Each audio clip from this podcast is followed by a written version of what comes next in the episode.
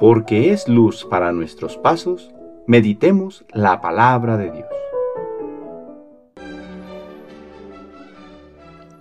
Del libro del Apocalipsis del apóstol San Juan, capítulo cuatro, versículos del uno al once.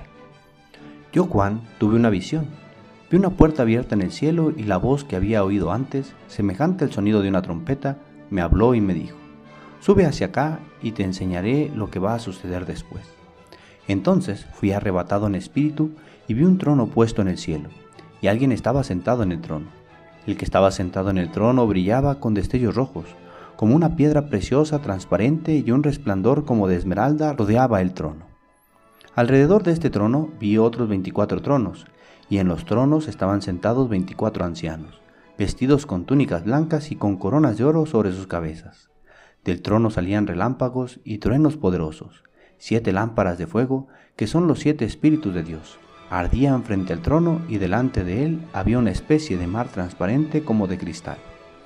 En el centro, alrededor del trono, había cuatro seres vivientes, llenos de ojos por delante y por detrás. El primer ser viviente se parecía a un león, el segundo a un toro, el tercero tenía cara de hombre y el cuarto parecía un águila en vuelo. Los cuatro seres vivientes tenían seis alas cada uno y estaban llenos de ojos por donde quiera, y no se cansaban de repetir día y noche: Santo, Santo, Santo es el Señor Dios Todopoderoso, el que era, el que es y el que ha de venir. Y cada vez que los seres vivientes alababan, bendecían y glorificaban al que está sentado en el trono, al que vive por los siglos de los siglos, los veinticuatro ancianos se postraban delante del que estaba sentado en el trono, adoraban al que vive por los siglos de los siglos y depositaban sus coronas ante el trono, diciendo: Señor y Dios nuestro, tú mereces recibir la gloria, el honor y el poder, porque tú has creado todas las cosas, tú has querido que ellas existieran y fueran creadas. Palabra de Dios.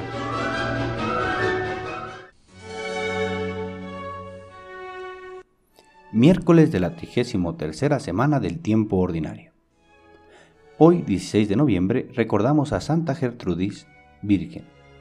Era una religiosa de la abadía cisterciense de Helfta, en Sajonia, cuando, según sus propias palabras, el Señor tomó posesión de ella, la levantó y la estableció junto a él. Desde entonces vivió en profunda unión con Dios, consagrada a la meditación de las Sagradas Escrituras y de los Santos Padres, y anotando el fruto de su contemplación de Cristo crucificado. Hasta los veinticinco años, Gertrudis fue una monjita como las demás, dedicada a la oración, a los trabajos manuales y a la meditación, solamente que sentía una inclinación sumamente grande por los estudios, aunque era a los estudios mundanos de literatura, historia, idiomas y ciencias naturales. Pero en esa edad recibió la primera de las revelaciones que le hicieron famosa, y desde aquel día su vida se transformó por completo. Así lo narra ella misma: estaba yo en un rincón de la capilla donde acostumbraba a hacer mis tibias oraciones, cuando se me apareció nuestro Señor y me dijo: hasta ahora te has dedicado a comer polvo como los que no tienen fe. De allí has tratado de extraer miel y solo has encontrado espinas. Desde ahora, dedícate a meditar en mis mensajes y ahí sí encontrarás el verdadero maná que te alimentará y te dará la fortaleza y la paz. Desde esa fecha, Gertrudis, que antes se había dedicado a las lecturas mundanas, cambió por completo su preferencia en cuanto a lo que leía, y dedicó todos sus tiempos libres a leer la Sagrada Biblia y los escritos de los Santos Padres, especialmente San Agustín y San Bernardo.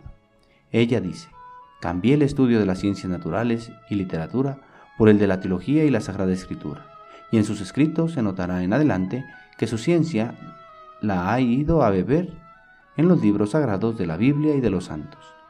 El libro del Apocalipsis nos narra con imágenes lo que es la liturgia del cielo, la constante alabanza que los distintos seres que pueblan el cielo le tributan a Dios día y noche, reconociendo su grandeza y majestad, liturgia celeste a la que todos estamos llamados a participar algún día y ante la cual nuestra alma se encuentra sedienta.